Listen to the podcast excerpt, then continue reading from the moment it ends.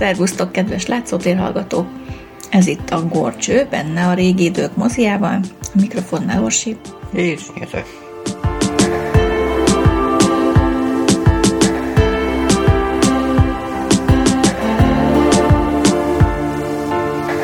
Három filmet is hoztunk nektek erre az adásra, elég változatos lesz, mindegyik más.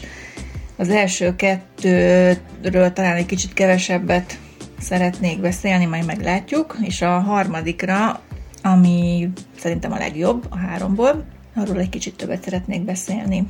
Netán valaki meg akarja nézni őket, akkor előre bocsátjuk, hogy spoiler. Igen.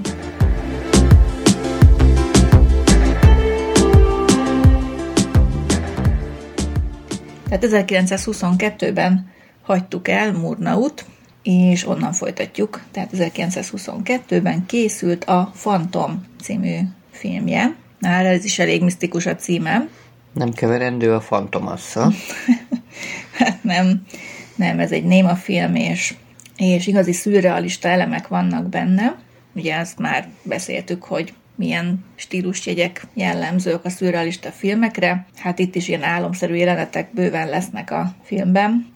Egyébként költői pszichodrámának is jellemezték a kritikusok, és expressionista filmalkotása mellett, hogy szürrealista az álomszerű jelenetek miatt. A regény forgatókönyvét, amiből készült a film, Gerhard Hauptmann regénye alapján írta Thea von Harbu. Ő egy elég népszerű forgatókönyvíró volt itt a németeknél. A film egy flashbackkel kezdődik rögtön, ahol a már középkorú Lorenz Lubota, a főhősünk visszaemlékszik életének arra az időszakára, amely alaposan megváltoztatta az életét. Méghozzá úgy emlékszik vissza, hogy leírja egy naplóba, amit a feleségétől uh-huh. kapott, mert hogy annyira nyomasztja az egész történet, hogy így akar túl lendülni hát ezen. igen, gondolom könnyíteni a lelkém, vagy fenne tudja. Na hát nézzük, hogy mi ez a nagyon nyomasztó dolog, amitől szívesen, amiről szeretném már megfeledkezni, és, és túllépni rajta. Úgy kezdődik az egész, hogy megismerkedünk a Lubota családdal. Ugye ő a talán a legidősebb fiú a három gyerek közül, és egy városi hivatalban dolgozik hivatalnokként. Egyébként elég szegény a családjuk, tehát mind a három gyerek otthon ö, lakik még, tehát nem tudnak külön költözni, az édesanyjuk pedig... Egyedül van, és mosással próbálja megkeresni a betevőt.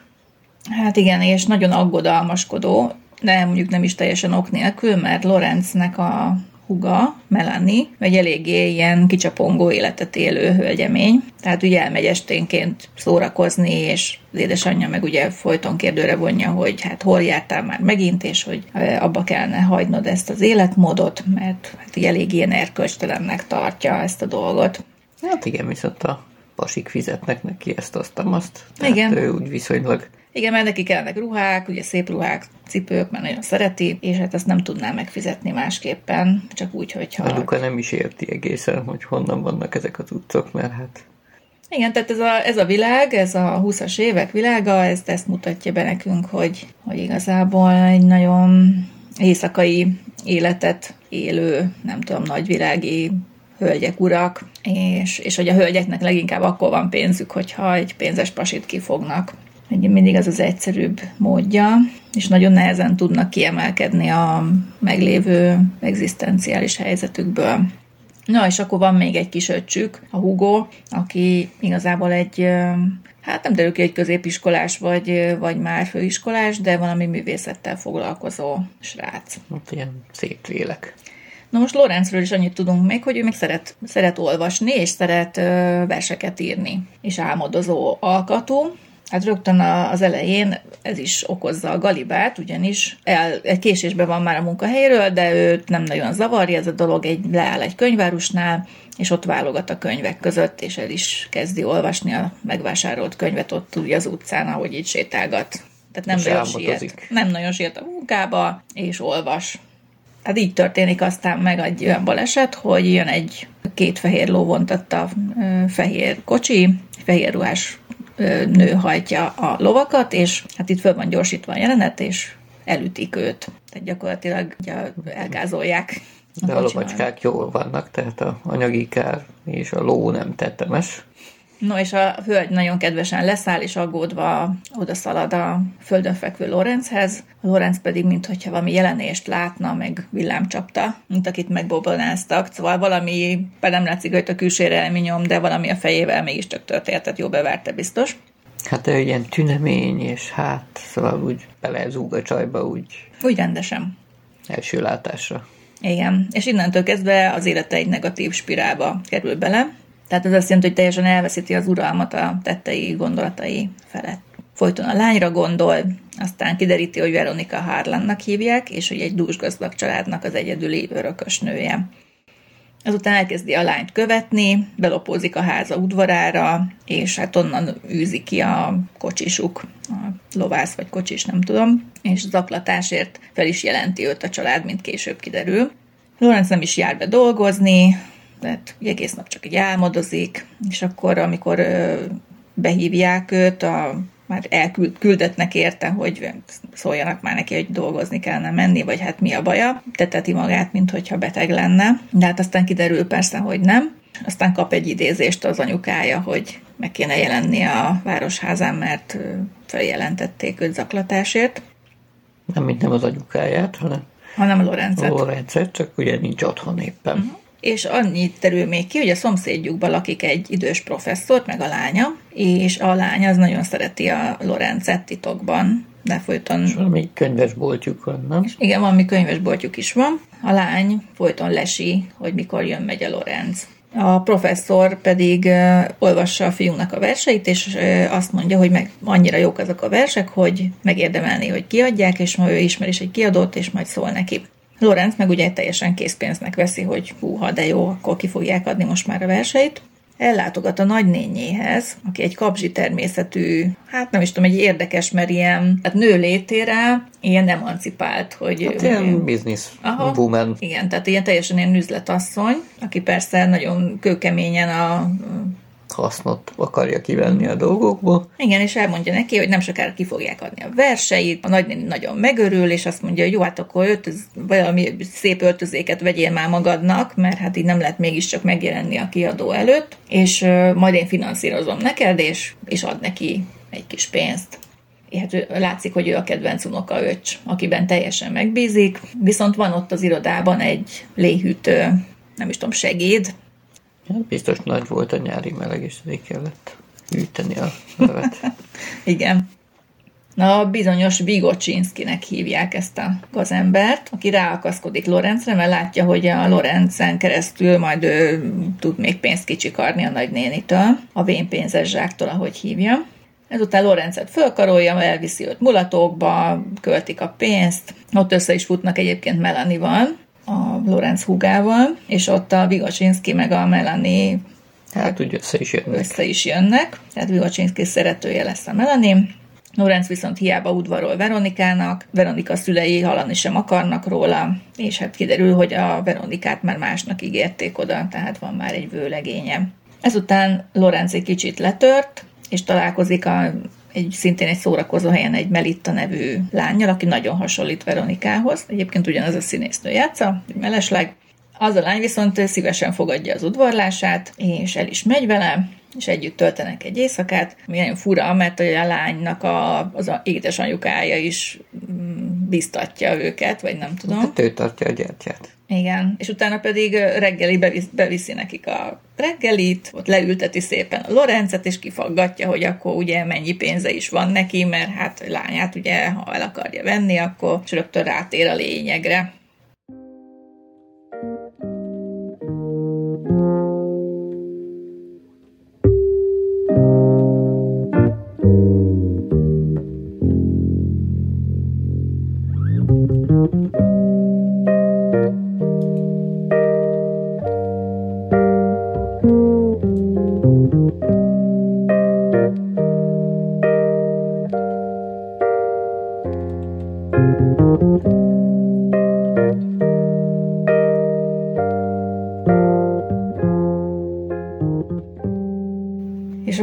Egy kicsit megijed, hogy ilyen anyagias nőszemélyek közé került. Megint kétségbe esik, hogy akkor ő most honnan fog megint pénzt szerezni, hogy eltartsa ezt a szerelmét. Vigocsinski azt mondja, ó, oh, no problem, majd megint kérünk Schwaber nénitől egy kis kölcsönt, Schwaber néni azonban már elkezd gyanakodni, és úgy gondolja, hogy most utána jár már ennek a dolognak, hogy tényleg a Lorenznek most lesz pénze, nem lesz pénze, vagy mi a helyzet ezzel, és meglátogatja a nővérét, aki ugye Lorenz anyukája, pedig már régen nem találkoztak, de bejelentkezik nála, és ott kiderül, hogy Lorenzet bizony elbocsátották közben a város alkalmazotti állásából, mert hogy botrányt okozott a viselkedésével, és hát a verseit sem fogják bizony kiadni. Ez, ez utóbbit még nem tudja Lorenz sem, mert a professzor hiába találkozott a kiadóval, a kiadó nem látott fantáziát a versekbe, és ezért nem fogja kiadni a verseket. Viszont utána meg nem futott össze a Lorenccel, hogy ezt elmondja neki, Igen, hogy tehát- hát öcsém, ne nagyon reménykedj, hogy zséjál a házhoz, mert Igen, tehát úgy nagyon sajnálta a srácot, és nem akarta lelombozni, mert tudja, hogy milyen kis érzékeny. Meg a lánya miatt sem, mert ugye a lánya meg... a lánya is érzékeny, és az érzékeny srác baj érzékenykedik. És Schwaber néni ugye ezt viszont tüzet okált kb. a dühében, és kérdőre is vonja Lorenzet, és három napot ad neki mindösszesen, hogy fizesse vissza akkor a kölcsönt de azonnal. Különben föl fogja jelenteni a rendőrségen a csalás miatt.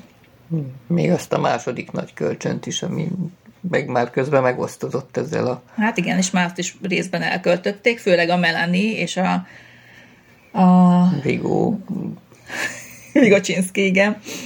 az Na hát Vigocsinszkinek viszont erre is van egy ötlete, hogy azt mondja, hát törjenek be éjszaka a Schwaber nénihez, és rabolják ki, és majd abból a pénzből visszafizetik neki a kölcsönt, ugye hát milyen remek ötlet.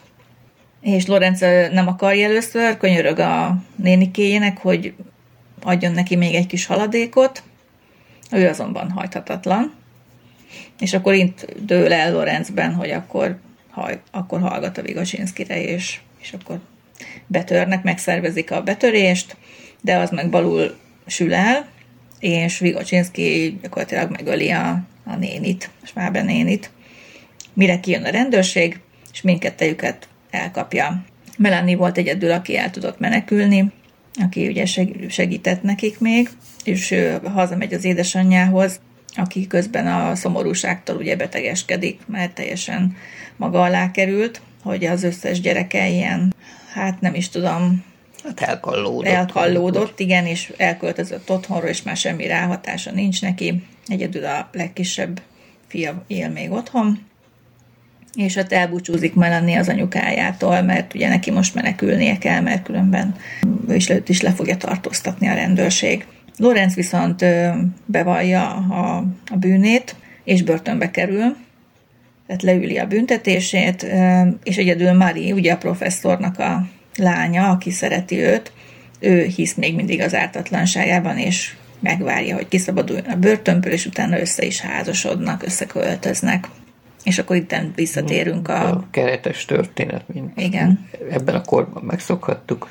visszatérünk a, a filmnek az elejére, ahol elkészül a napló bejegyzés, ugye elkészül ez a kis regény, és ott kicsit így sugalja, mint hogyha ebből a regényből készült volna a film aztán, és akkor minden kérdezi a Mari, hogy akkor most már megkönnyebbültél-e, hogy jót tette az, hogy leírtad, és akkor azt mondja, hogy igen, hogy könnyít, könnyített a lelkén az írás, és hát talán tényleg meghozta végre ez a regény Lorenz számára a vágyott elismerést. Tehát ez a megjelent gondolom könyvben, vagy így már tovább gondolhatja az ember, bár ezt ugye nem mutatják, hogy Marinak a szeretete és a belévetett bizalma végül is mindent jóra fordított, tehát ezt a negatív spirált, spirálból ki tudott jönni azáltal, hogy, hogy becsületes volt, és hát egy nőnek a szeretete, akit korábban ő semmibe se vett és nem ismert föl, ez húzta ki őt végül ebből a gödörből, és már többé nem kergeti a fantomokat, és tudja érzékelni a való, valódi érzelmeket. Lorenz Lubota szerepében Alfred Abelt láthatjuk, Marit pedig Lil Dagover játszotta, Veronikát és Melittát, ugye a két fantom nőszemét, Lia de Putti.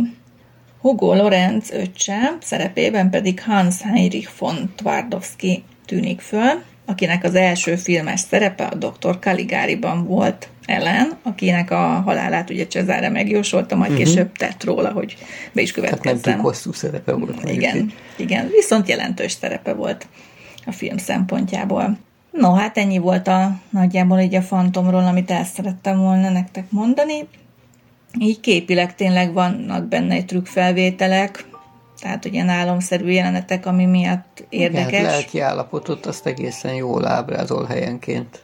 Igen, szóval nem volt ez egy rossz film, egészen érdekes volt. Egy kicsit nyomasztó is volt, meg hát nem is tudom, so, nagy tanulsággal szolgált végül is a, ezt a könnyelmű léha életmódot ö, állította pellengérre, és ezzel szemben azt, hogy a becsületes élet az ugye mennyivel többet ér. Hát idealista. Hát volt egy erkölcsi mondani valója a filmnek.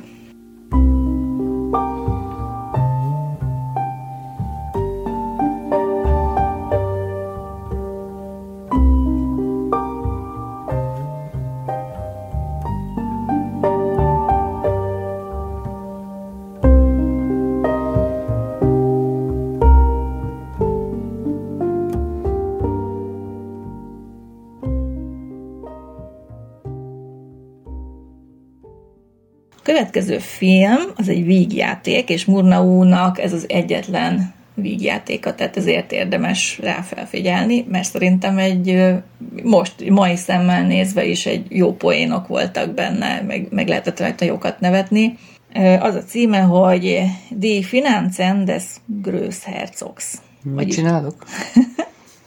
a nagy hercegnek a pénzügyei, tehát valahogy így lehet fordítani, 1924-ben készült, egy svéd író Frank Heller regényének adaptációjából. A forgatókönyvet Thea von Harbo írta, aki ugye az előző filmnél is.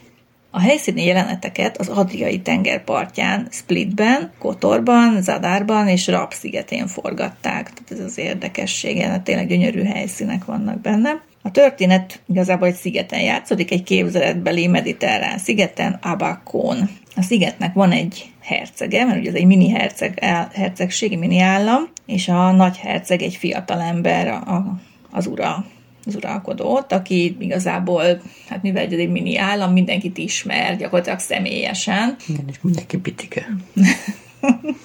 a mini Feri, mi? Ott lakik mini Feri. Ott lakik mini Feri is. Szóval a gyerekek, azzal kezdődik, hogy a gyerekeket nézegeti, ahogy fürdenek, mert hogy jól érzik ott magukat, mert ez a egy ilyen pedofil.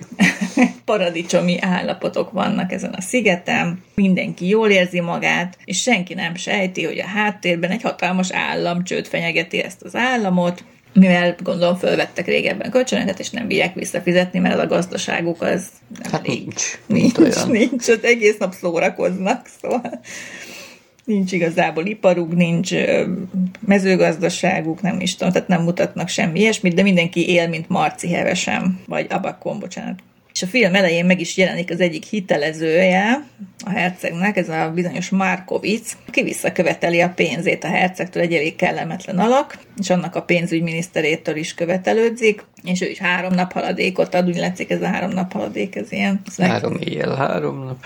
ez ilyen megszokott dolog volt abban az időben a hiteleknél. A pénzügyminiszter abban bízik, hogy majd a nagyherceg a jegyesével, Olga orosz hercegnővel összeházasodik, és ő a hercegnőnek a vagyona majd kihúzza őket az adósság csapdából. A hercegnek azért vannak erkölcsi aggájai ezzel kapcsolatban, és aztán kéretlenül megjelenik egy üzletember is, aki bányát kíván nyitni, egy pénzt kínál egy látszólag értéktelen területért, és aztán kiderül, hogy azért, sok, mert... Sok pénzt, mert hogy ott ként találtak, és Igen. egy kénbányát akar. Kén? Nem kén. Hát ami 10 millát, vagy mennyit kínál érte. És Igen. Az... Jelentős összeget. Azt mondjuk kihúzná őket a, az adósságból. Viszont hát a szép szigetben megtönkre a... Igen, és a herceg szemei előtt rögtön felrémlik, hogy ott szenvednek az emberek, mert kihasználják őket, ugye nyilván lakosokkal akarnák kibányáztatni ezt a ként. Uh-huh. Vagy kenet? Ként. ként. Kéni köveket. Szóval kénköves poklóra küldeni az embereket, akik ott szenvednének szegénykék. Ahelyett, hogy pancsolnának és fürdőznének. Na, például. Hát nem szoktak hozzá a munkához, és akkor szegényeknek föltörik a kezük, meg sem kisebesedik. végtagaik. Hát így a herceg elutasítja ezt az üzletembert. A pénzügyminiszter ugyan figyelmezteti őt, hogy most nincsenek abban a helyzetben, hogy az érzelmeik alapján döntsenek ebben a kérdésben. Ezért az, az sok pénz... jobb, jobb lett volna egy kis kénszag, mint hogy... Hát befogott orral, de... Mint a pénzszag. El kellett volna fogadni. És hát ehelyett ugye jól kidobják az embert, a szó szerint kipenderítik a palotából, aki ott átkozódva elbattyog, és mondja, hogy hát három szó fizeti, ezt kendem még vissza a Ludas Matyi, vagy illetve a... Kénes Matyi. Kénes Matyi. Na szóval, és akkor végül is a pénzügyminiszter arra jut, hogy hát most már csak egy jégből pottyan csoda, segíthet rajtunk. Hát erre a következő jelenetben éppen elrepül fölöttük egy repülő, és valami kipottyan belőle kiesik egy ilyen kis csomagszerű valami.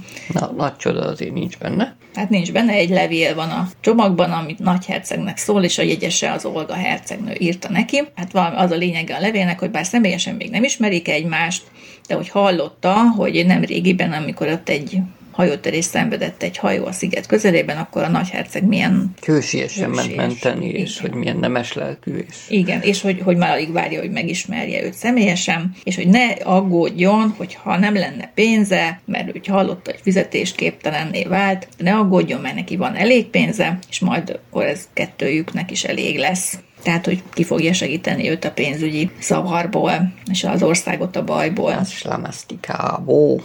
És hát erre ugye a nagyherceg hát az teljesen boldogságban úszik, és hát nem tudja, hogy még rengeteg bonyodalom fog még várni addig, hogy ő ehhez a pénzhez hozzájuthasson, illetve a Olgával összeházasodhassanak.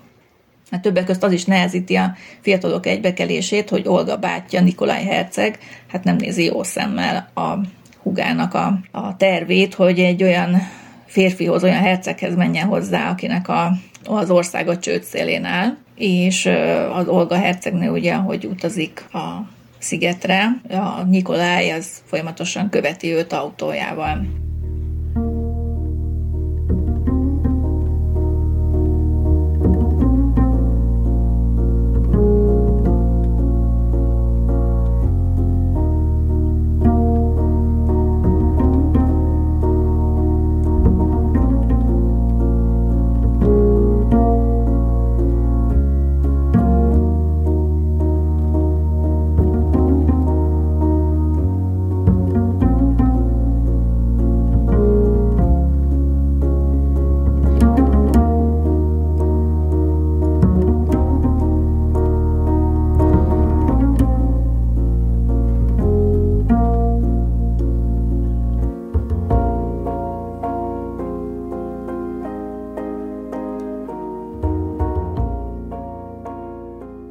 És ez a Bakker nevű ember, Bakker. bocsánat, nem Becker, vagy hogy hívják? Nem, Becker. lehet, hogy Becker, igen. Becker.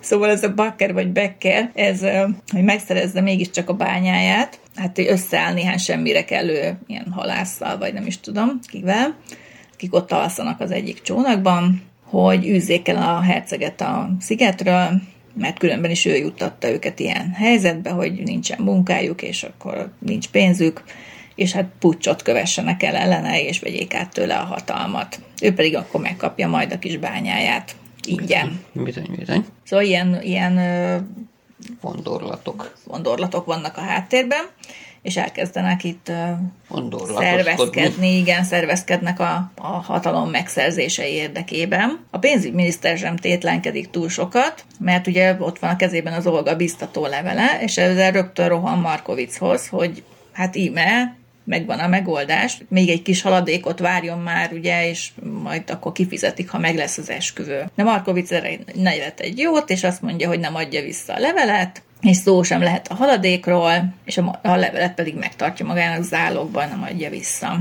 Hát most van, vannak csak igazán bajban, mert most már bizonyíték sincsen arra, hogy, hogy ők egyszer kikerüljenek ebből a csávából. Titokban el is hagyják a szigetet, mert ugye a herceg meg a pénzügyminiszter, és a szárazföldre utaznak, hogy visszaszerezzék a levelet ettől a Markovictól. Az összeesküvők viszont kilesik, hogy ők elhagyják a szigetet, és csak erre várnak, és tulajdonképpen lefegyverzik a, vagy lefegyverzik, szóval a... Mert ugye a Igen. hercegséggel a szakácsnét bízza meg a... Igen, herceg, az is elég vicces. Addig ücsörögjön már ő a trónon, aztán Ez a herceg kicsi, nem kicsit könnyelmű ember. Nem tudom, ki lett a szakácsné, ez egy jobb kérdés. Mert szakácsnő herceges két játszik, akkor ki lett a szakács? Na, szóval a személyzet ott maradt egy inas, meg egy szakácsnő kb., akit még bírtak fizetni, és ők vigyáztak a palotára, de őket meg könnyen eltamadlanították, igen, és bezárták őket egy ilyen raktárba megkötözve.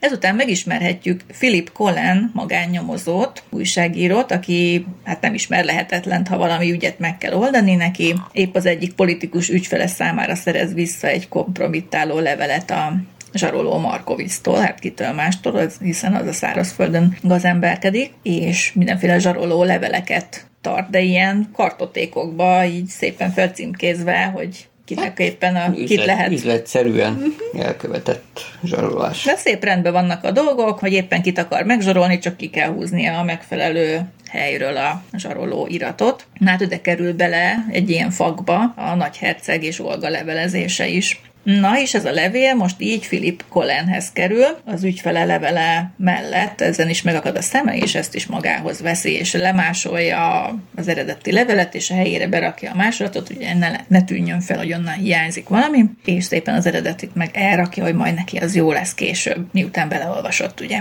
és miután elolvasta a levelet, kiterveli azt, hogy ő ezt kihasználja a tőzsdén ezt a helyzetet, hiszen most még látja, hogy nincs pénze a hercegnek, tehát akkor most vesz egy csomó részvényt, ugye a bakói államkötvényeket. Bizony. És aztán, amikor meg lesz az esküvő, akkor meg szépen eladja őket, amikor már jól felmentek a részvények ára, és már nincs csődbe ugye az állam. És ezen akar nyerészkedni, és ehhez kér egy csomó pénzt a képviselő barátjától, hogy, hogy spekulálhassa hasson vele, hát hiszen meg kell... kereskedést akar Igen, hiszen meg kell vásárolni valamiből a kötvényeket, ezért kölcsön kér. Az Olga hercegnő pedig úgy találkozik ezzel a Filippel, hogy éppen menekülés közben, hiszen a bátyja, bátyja elől menekül, egy kávéházban szó szerint belepottyan a, a Filipnek az asztalához penderedik, vagy nem tudom, tehát ugye oda sikerül neki leülni Igen, meg kiugrik az autóból valahogy, és akkor oda szalad. Igen, és ott van éppen egy üres szék, és hogy gyorsan leül, mint hogyha mindig is ott ült volna, és a Filipet kéri, hogy tegyen úgy, mint hogyha ő lenne a barátnője, és oda borul a vállára, meg minden, ugye a jóképű Filipnek meg ugye tetszik a lány, és rendel egy konyakot magának a nagy ijegységre, miután a lány ott elalélt egy kicsit, és mindenki azt hiszi, hogy ez majd a lánynak rendeli, de nem. ő hajtja föl a konyakot. Tehát ő egy ilyen kis vicces fickó. Megígéri a lánynak, hogy segíteni fog neki megszokni a, az üldöző jelöl, mert akkor nem tudja, hogy kicsoda, micsoda a lány, de nek tetszik neki, és, és azt mondja, hogy akkor álnéven ő Pelotár professzor, és a lány akkor legyen a felesége, így névleg. Az újságokban pedig hamarosan megjelenik, hogy egy ismeretlen csoport felvásárolta Abakó kötvényeit, és Abakon forradalom, forradalom tört ki, és a nagyherceg eltűnt, talán meg is halt. Ugye nem tudják a... Ugye hát ez a részvény árfolyamat, azt erősen fogja dönteni. Igen.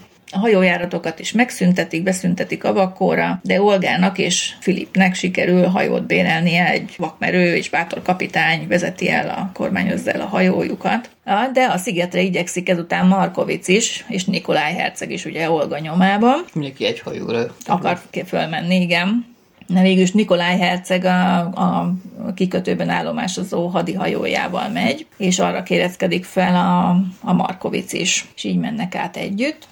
Abakó hercege pedig, ugye, aki szintén vissza akar menni a saját her- e, szigetére, az pedig Olga és Filip hajójára kéreckedik fel, természetesen álnéven, és ő ugye nem találkozott soha a hercegnővel, tehát nem tudja, hogy a jegyese is ugyanazon a hajón Most van. mindenki más, mint amilyen kiadja magát, és uh-huh. mégis egy kupacba mennek. Igen, tehát ilyen igazi vígjátéki fordulat. A palotába érkezve elfogják az önjelölt uralkodót, vagyis a Beckert, és a túlerőben levő pucsisták fogságba ejtik a herceget utána, és előkészítik az akasztását. Épp időben ér oda Olga, akiről végre kiderül, hogy a herceg jegyese, és a hercegről is, hogy ő a herceg, és Olga rengeteg pénzt kínál a herceg életéért cserébe, de az elvetemült Becker kiszabadulva nem egyezik bele a herceg szabadon engedésébe, tovább is ragaszkodik hozzá, hogy fel kell lógatni, meg kell akasztani őt vesztére, mert megérkeznek az orosz herceg katonái a hadihajóval, és véget vetnek az önkény uralmának. Nikolaj herceg viszont ugyanúgy fel akarja akasztatni a Bakó hercegét, mert minden elő is van hozzá készít készítve igazság szerint, mivel azt gondolja, hogy a herceg eladta a húgának, Olgának a levelét nyerészkedés céljából.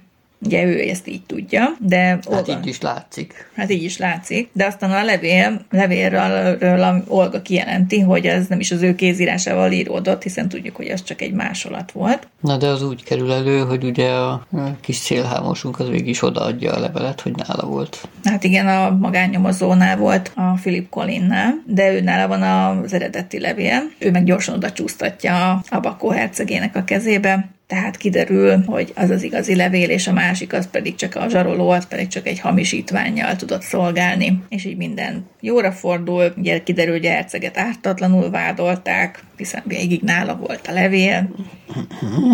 Igen.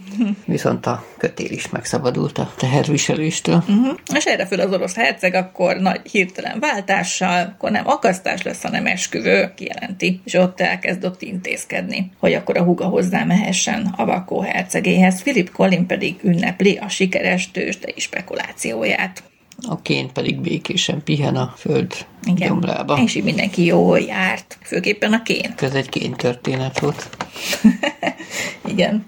Philip Collins szerepében ismét Alfred Abelt láthatjuk, akit a Phantomban ugye Lorenz Lubotát, Lubota szerepében. Olga hercegnőt pedig Medi Christians alakította zseniálisan egyébként. Tehát ő miatta, vagy ő miattuk érdemes megnézni ezt a filmet. Azon túl, hogy rengeteg vicces párbeszéd és jelenet zajlik, azon túl szerintem nagyon jól játszanak a szereplők. hogy Az ő kettősük viszi el a játékot, és ma is, mai szemmel nézve is élvezhető, igazi vígjátéki hangulatot teremtenek ők ketten, még a hangok nélkül is. Hát annyi a, ami hátulütője a dolognak, hogy, hogy szinte az összes párbeszédet viszont feliratokba lehet olvasni.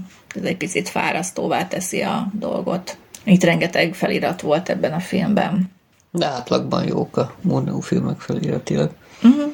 Aranyos a történet, de igazából egy nagyon nagy pluszt nem ad, és kicsit bonyolult is a sztori, szerintem kicsit túl van bonyolítva, de Hát párbeszédekkel valószínűleg átment volna igen, a dolog, de igen, ez hangos filmben lett volna igazán élvezhető, de a színészi játékok így is átmentek.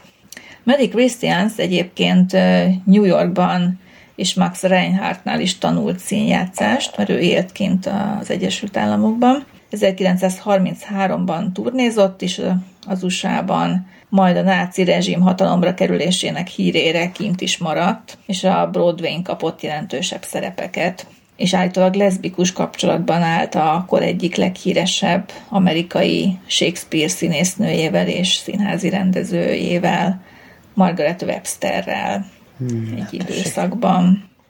Az operatőr Carl Freund volt, akiről már tettem említést, mert ő volt a Gólemnek is az operatőre, és, a, és később a Metropolisé is ő lett. És hát ő, ő volt az, aki a kamerakezelésről hogy beszéltünk, hogy, hogy ö, hordozta magával a kamerát. Tehát a statikus kamera helyett a dinamikusan megmozgatott kameraállásokat vezette be a filmekbe, tehát ilyen teljesen újszerű módszereket, meg az ilyen csúsztatott kamerákat, meg mindenféle, tehát hogy megmozgatta.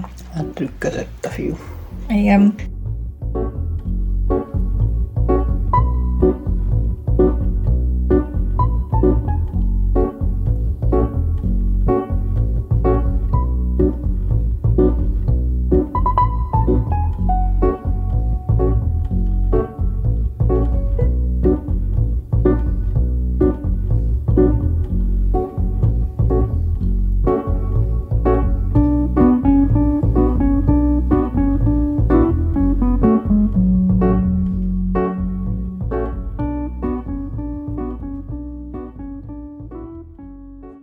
És amiről még mindenképpen szeretnék beszélni, az az utolsó ember, Der letzte Mann című film, az angol címe az utolsó nevetés, The Last Law. Hát igen, nem mindegy. 1924-ből. Hát úgy is lehet fordítani, hogy az nevet, aki utoljára nevet. Mondjuk ezt csak a, én mondom, így fordítom így, mert ha, ha már láttuk a filmet, akkor lehet igazából ez ilyen értelmet adni neki. A film Karl Mayer forgatókönyvéből készült, Ugye Mayer teremtette meg a filmekben a kamaradráma műfaját, amelynek a stílus jegyei a, hát az, hogy az alsó középosztálybeli embereknek az üres, eseménytelen életének a, egy rövid szakaszát vetíti elénk. Kevés díszlet van a filmben, és kevés cselekmény, inkább a szereplők pszichológiai fejlődésére, a motivációira helyezte a hangsúlyt igyekszik elkerülni a legtöbb néma filmre jellemző feliratoknak a nagy számát, tehát minimális feliratozást használtak ebben a filmben. Viszont teljesen működött anélkül is. Igen, tehát nem úgy, mint az előzőnél, inkább a színészi játékra és a látványra építettek. Ennek a műfajnak az utolsó ember című film talán az egyik legjobb fennmaradt képviselője. Hát a történet, ez most sokkal rövidebben el tudom mondani, mint az előzőt, egy idősödő szállodai portás elveszítette az állását, amikor a szálloda igazgató látja rajta, hogy már túl öreg, hogy el tudja látni a feladatát, tehát nem bír el egy bőröndöt, mikor...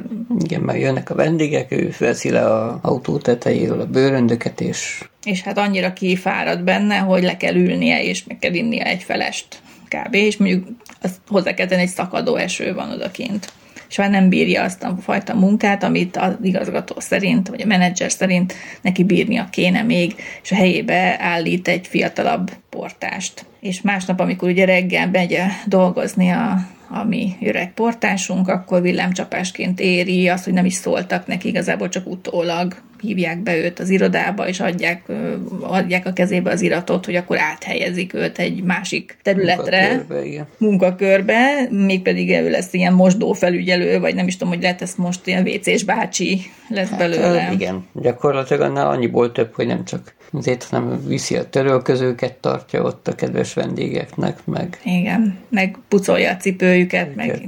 Igen. Tehát a, a teljes toalett elkészítésében Megnyitja helyettük a csapot. Igen, igen, hogy azok nem is nyúlnak a csapokhoz, hanem ő nyitja meg, a törölközőt ő tartja nekik, és mindenben rendelkezésükre állő hajkefét, nem tudom én. Hát tény, hogy minőségileg azért más kvalitású uh-huh. munka, mint egy igen. főportásnak ott a szállóra. És ami, ami jelképezi ezt az egészet, hogy van egy nagyon szép díszes egyenruhája, amit ö, a felesége ö, kefélget le otthon, meg ö, tesz le szépen a szekrénybe, meg adja Varja rá. vissza a gombokat, vissza, igen, tehát hogy, hogy egy ilyen nagybecsben tartott ruhadarab, ez a portás, ilyen sújtásos, aranysújtásos, nagy hosszú kabát, Kabát, igen is. meg egy ilyen sapka. És hát ez egy elég komoly tiszteletet is pa- Parancsol. parancsol a öregnek.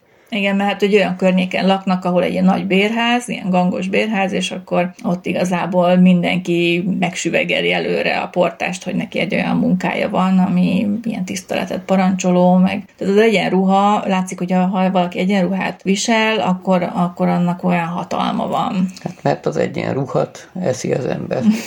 Igen, és hát ugye ezt tőle elveszik ott a hotelben, és kap egy fehér és kap- kabátkát Igen, helyette. és egy, egy ilyen fehér köpenyszerű valamit kap helyett, tehát ami ugye sokkal megalázóbb, és hát ugye szégyenében nem is, nem is mer megjelenni a kabátja nélkül, ezért visszalopja a kabátot gyakorlatilag az elzárt szekrényből. Ráadásul azért, mert aznap van a lánya esküvője, amikor ugye ez történik Igen, és vele. akkor ezt nem meri bevallani, hogy őt kirúgták, meg egyébként is Hogy- meghasonlat igen. vol- volna a család, hogy hát most Na de hát a pletyka azért csak szányra kap, mivel az egyik szomszédasszony, az viszi neki az ebédet, és akkor ott meglátja, hogy hát igazából nem is ő áll az ajtóban, és akkor megkeresi őt, és akkor kiderül, hogy hát... és akkor levezetik a mosdóba, hogy Igen. És meglátja, és a portás teljesen összeomlik, ugye a pletyka már, meg már mire ő hazaér, addigra már ott várja, ahogy már a szom, összes szomszéd, mindenki mm-hmm. tudja. hát és itt ábrázolják nagyon jól, amikor ő szédelekbe megy haza, mert teljesen összedől a világa. Akkor ilyen mindenfelé dőlő épületek is vannak, meg a igen, a így forog tájak, vele a világ. Tehát ez nagyon érdekes képi nyelven magyarázza el ezt a belső lelki állapotot. Igen, mint hogyha tényleg megfordulna vele a világ szegény öreg portással, és azt a gúnyt, ahogy mutatják ilyen közeliben az arcokat, ahogy így teli Igen, torokból nevetnek rajta, és Ilyen mutogatnak. multi expo egymásra keverve őket minden irányból, mindenféle ilyen csúnyafogú boszorkák és egyebek nevetnek rajta. És ilyenkor derül ki igazából, hogy ezt várták, hogy ő elveszítse ezt a pozícióját, ezt a hatalmát. Mert addig, amíg megvolt neki, addig nem merték úgymond kikezdeni, de amint, hát ugye hullába rúgni mind nagyon bátor, mondta annak idején a nóta. Tehát ugye ezt a tiszteletet, ezt ők igazából csak álszentségből tisztelték, és innentől kezdve rögtön, hogy már nem kell tisztelniük, úgy érzik, ilyenkor így teljesen elszabadulnak, és, és belerúgdosnak tényleg szó szerint az öregbe, és meg akarják alázni. Tehát, hogy irigykedtek igazából rá, nem pedig tisztelték. És ez a legszomorúbb az, hogy még a lánya is valamilyen szinten elfordult tőle, legalábbis eléggé kétségbe esik, mert hogy végig be, úgy érzi, hogy becsapták őt. Hát meg az új vőlegé, meg a, igen, a férje, az is egy kicsit. A vő, igen és a legközelebb, amikor megy megdolgozni, akkor nem is megy haza, hanem ott alszik bent a szálloda mosdójában, mert annyira nem, nem mer már hazamenni, és ott az ő éjjeli őr, a szálloda éjjeli őre az, aki elbeszélget vele, és látszik, hogy, hogy törődik vele, és betakargatja őt a kabátjával, hogy ott a széken elalszik. Átérzi a helyzetét. Igen, egyedül ő az, aki Mondjuk foglalkozik fiatal, vele. Igen, ő is egy idősebb ember, a történet végén pedig kiírják, hogy a valóságban az öreg embernek most ne, öreg emberre nem igen várna más, mint a rövidesen bekövetkező halála, de a szerző megsajnálta őt, és másfajta befejezést készített neki. Tehát ez, ez az egy felirat van talán az egész filmben, meg a levéle. Meg, a, felmondó levéle. Meg a felmondó levele, igen. Szövege, igen. És itt valóban nagyot fordul a cselekmény, tehát uh, igazából nem gondolnánk erre, ez a csattanós befejezés, mert egyszer csak egy újság hírből kiderül, hogy a szálloda egyik vendége egy bizonyos mexikói milliómos, az olyan névvel, hogy AG Money, és ott a szállodában konkrétan a férfi mosdóban halt meg nem régiben, és a mosdó felügyelő karjai között és erre a mosdó felügyelőre hagyott egy millió márkát, tehát ez van az újság hírben. Hát igen, mert hogy az volt a végrendeletében, hogy a, akinek a kezei között hal meg, az kapja a vagyonát. Uh-huh. Nem is csak egy milliót talán, hanem... Nem, ez egy millió egy volt millió így konkrétan, volt, igen, a vagyonából. Na mindegy, szóval a lényeg az, hogy az ő kezébe halt meg, ezért... Ez egy millió most sátette a portás bácsit, és a következő jelenetben látjuk is, ahogy az öreg ott ül a asztalnál az étteremben, és ott hozzák elé a habos tortát, meg a mindenféle finomságokat, és ott hapsolja. És aztán csatlakozik hozzá a őr barátja is, mert hát azt is meghívja a kis dorbézolásra. És ráadásul ugye ugyanabban a hotelban, ahol addig ők dolgoztak. Húzták az igát, és a legalantasabb munkákat végezték és ott utána mindenki hajbókol előttük az összes pincért, megsüvegeli őket, és hát minden... És állnak sorba a baksisért. Igen. Természetesen. Tehát. És állítólag ezt a fajta happy endet csak a főszereplő Emil Jennings és a producer kedvéért tették hozzá a filmhez. Tehát ez eredetileg nem, nem így lett volna. Nem fölkötötte volna magát a... Ezt nem tudom, mi lett volna, de milyen, milyen véget írtál volna ez a film. Hát annál nem nagyon lehetett volna mást, mint hogy az öreg ugye neki megy a, mit tudom én, milyen folyó van ott abban a városban, ahol ez mm-hmm. játszódott, vagy fölköti magát tényleg. De az meg tényleg eléggé Hát depressziós, de akkoriban még nem volt alapértelmezés, hogy happy end. Igen.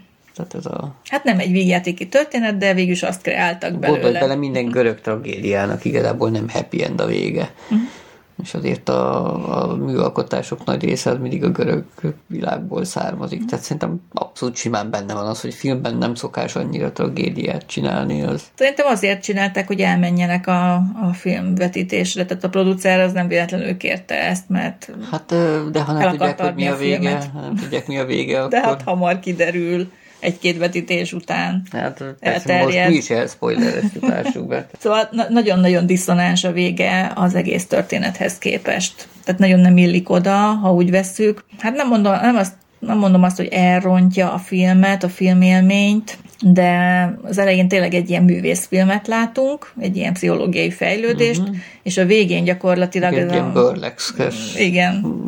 Izé... És, és tulajdonképpen nem lesz tiszteletre méltó ez az öreg. Már csak sajnálatra méltó se lesz, de tiszteletre méltó se lesz ettől hogy a végén elhajtatnak kocsival a, az éjjeli őrrel együtt, és ott nevetgélnek az egész Igen. történeten. Hát inkább azt gondoltam volna, hogy ő, ő úgymond szerényebb lesz, hogy a fene tudja. Tehát eljutott az ember odáig, hogy már nagyon őszintén sajnálta ezt a kis öreget. Uh-huh. Tehát az egész egy ilyen mindennapi élethelyzet, lenne, akár ezzel az elbocsátással együtt is, egy ilyen kis ember tragédiája sztori. A 20-as években azt ne felejtsük el, hogy uh-huh, akkor Tehát elég... ez mindennapos lehetett, vagy legalábbis elég gyakori. A befejezés viszont egy ilyen abszolút diszonáns hozzá, és teljesen kilóg a történetből.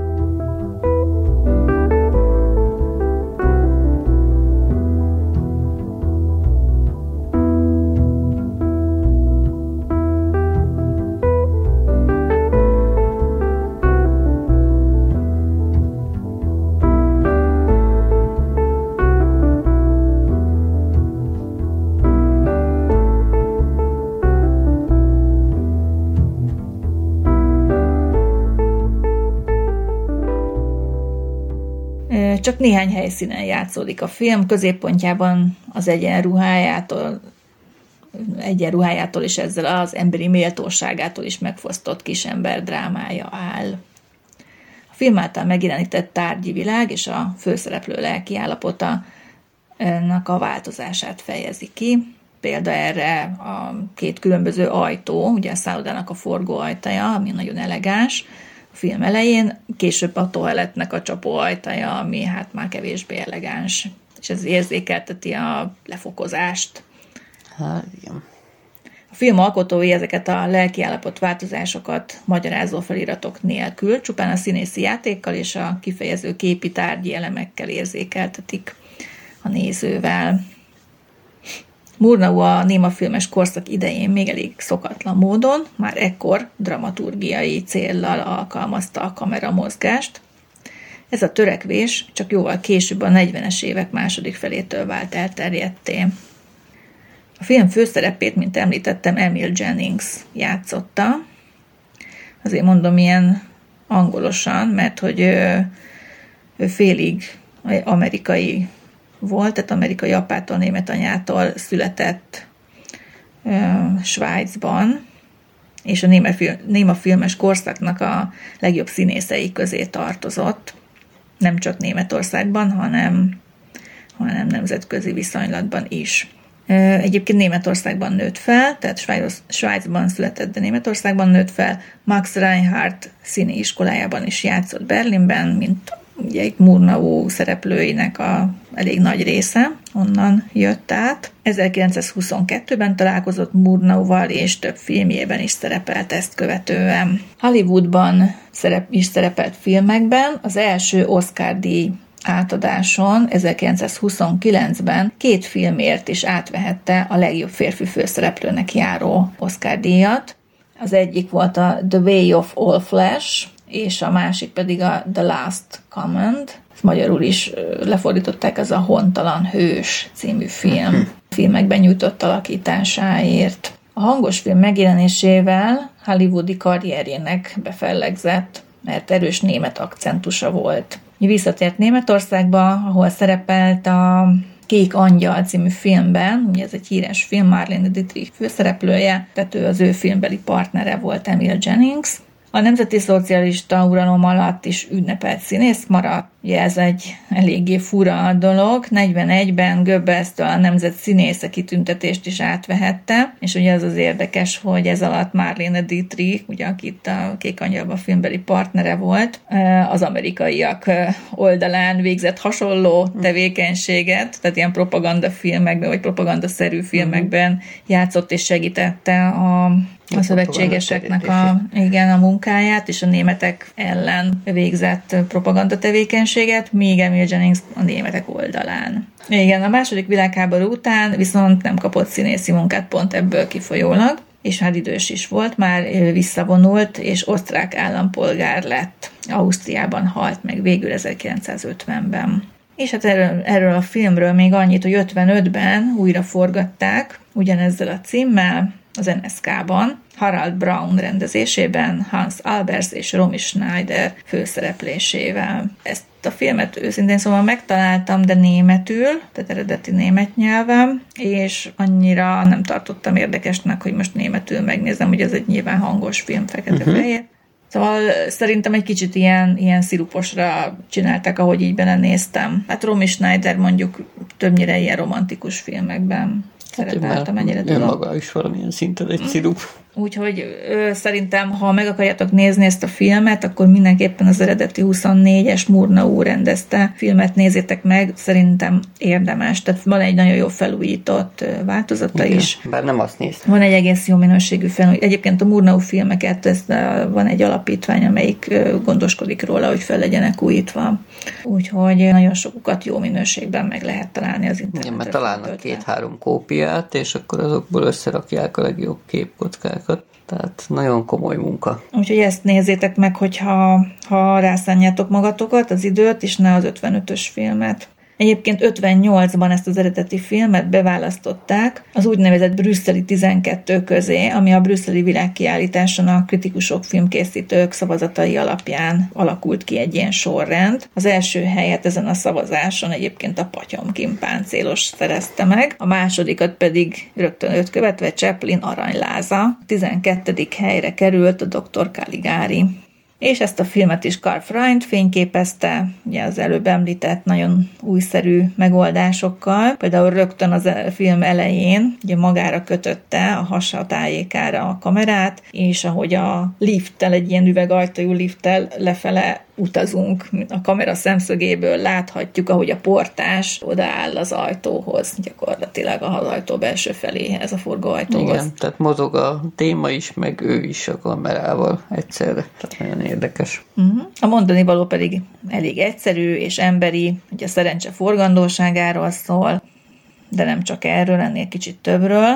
Bevezetőben is ezt fogalmazza meg, hogy Ma te vagy az első, akit mindenki tisztel, miniszter, tábornok vagy herceg, de tudod-e, mit hoz a holnap? Az elsőkből lesznek az utolsók, ugye szokás ezt mondani, és fordul a szerencsekereke, és az utolsóból újra első lesz, ugye, mint ahogy a film végén láthatjuk. Tehát ilyen szempontból koherens, hogyha ezt a gondolatmenetet így végigvisszük magunkban és a kameramozgások mellett még speciális effekteket is láthatunk, ugye az előbb említetted ezt az álomszerű forgós jelenetet, ami már ilyen expressionistává teszi igen, a, igen. a filmet és a mozgó kamera meg segít átvenni a portásnak a szubjektív nézőpontját, mint hogyha az ő személyén keresztül látnánk a világot. Gyülöngél is kóvályog is mindent. Tehát. Igen, tehát a külső szemlélőből tulajdonképpen átérezhetjük a főszereplőnek az érzéseit, belehelyezkedhetünk a szerepébe, és azonosulni tudunk vele, ez a legfontosabb. Tehát a kis emberrel engedi, hogy azonosuljunk.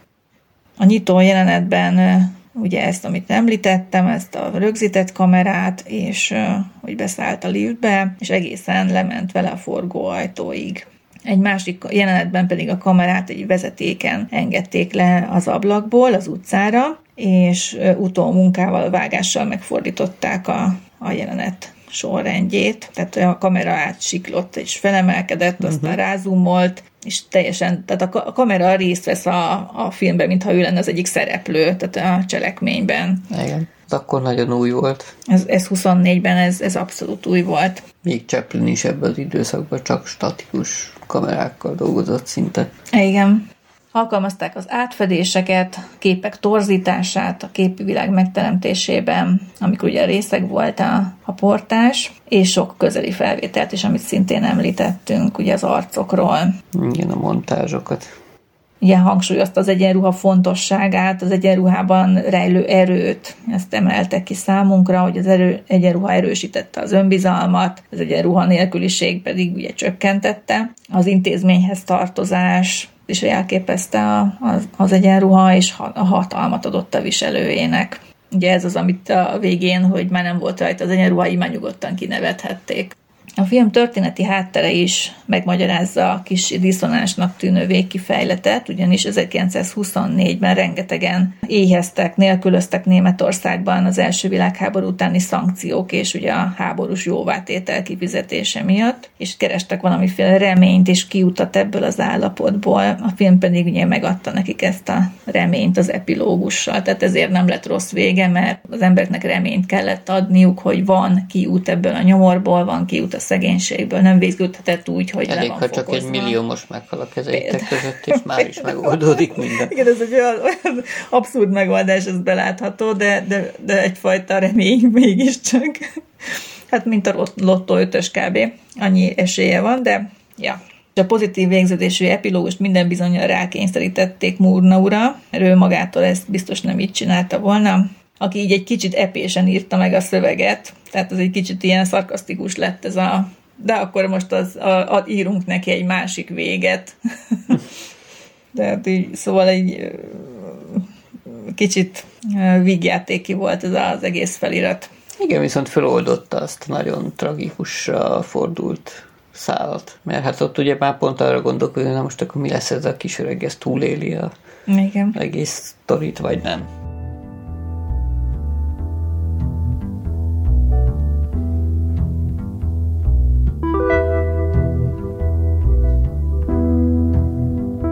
1926-ban a német filmesek kooperációba kezdtek a hollywoodi producerekkel, és ez elindított egyfajta német színészek, rendezőknek a Hollywoodba áramlását, vándorlását. De ez nem csak a németekre volt igaz, mert ekkoriban az agyelszívás a világ minden tájáról megfigyelhető volt, hát nem kell messzire mennünk, mert ugye Magyarországról Most is. szívják elég rendesen. Hát igen, tehát a 20-as, 30-as években rengetegen vándoroltak ki tőlünk is, mert ugye ez utána később folytatódott, volt benne egyfajta hullámzás. Hát persze, meg azért masszívan bele számítottad is, hogy itt elkezdtük üldözni az agyakat. Igen. Tehát ugye itt a mit zsidó üldözések Igen. kezdtek úgymond teret nyerni, és akkor hát rengetegen menekültek el. Persze, persze, színészek, az amerikaiak meg lecsaptak persze, hát jó üzleti érzékkel lecsaptak a értékes emberekre. Igen, tehát ez így volt a németekkel is, főleg, hogy ugye 30-as években már a nemzeti szocialisták is uralomra kerültek, és attól azért elég sokan tartottak már, vagy látták a nem jó irányt. Ennek az együttműködésnek köszönhetően ugye Hitchcock is Berlinbe utazott, és együtt kezdett dolgozni Murnauval, és innen ezzel megmagyarázza, hogy Hitchcocknak bizonyos filmjeiben miért vannak olyan elemek. Igen, ami nála epikus védjegyé vált. Igen, főleg a kamera miközben az, e- miközben az előképet, az árnyalakok például, igen. amik Hitchcocknál jellemzőek, ott megvoltak a késes árnyék is Isten igazából, meg volt a pszichóból.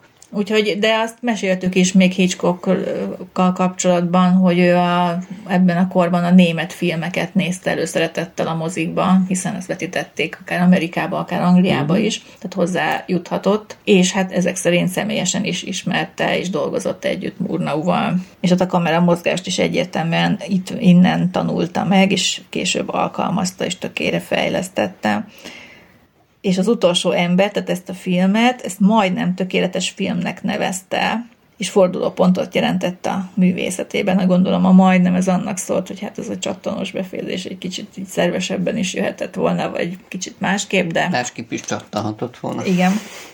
De nem csak Hitchcock, a hollywoodi közönség is áradozott a filmről, Kritikusok is magasztalták, és jelentős pénzt hozott a konyhára Murnau számára is, aki ezután két nagyobb költségvetésű filmbe is belekezdett.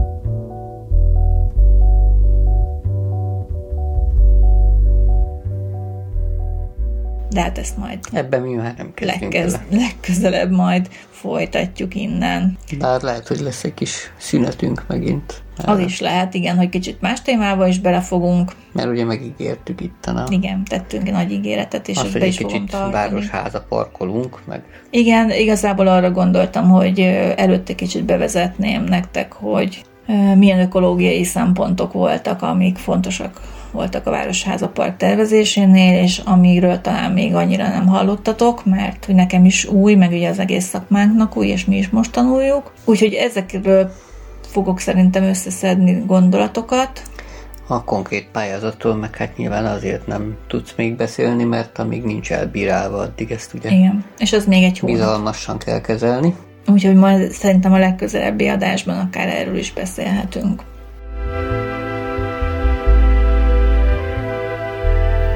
Addig Jó. meg pihenjetek jól, meg legyenek szép napjaitok, meg ilyenek. És mozizzatok. Vannak jó filmek, mi is mondtunk most néhányat. Sziasztok! Sziasztok!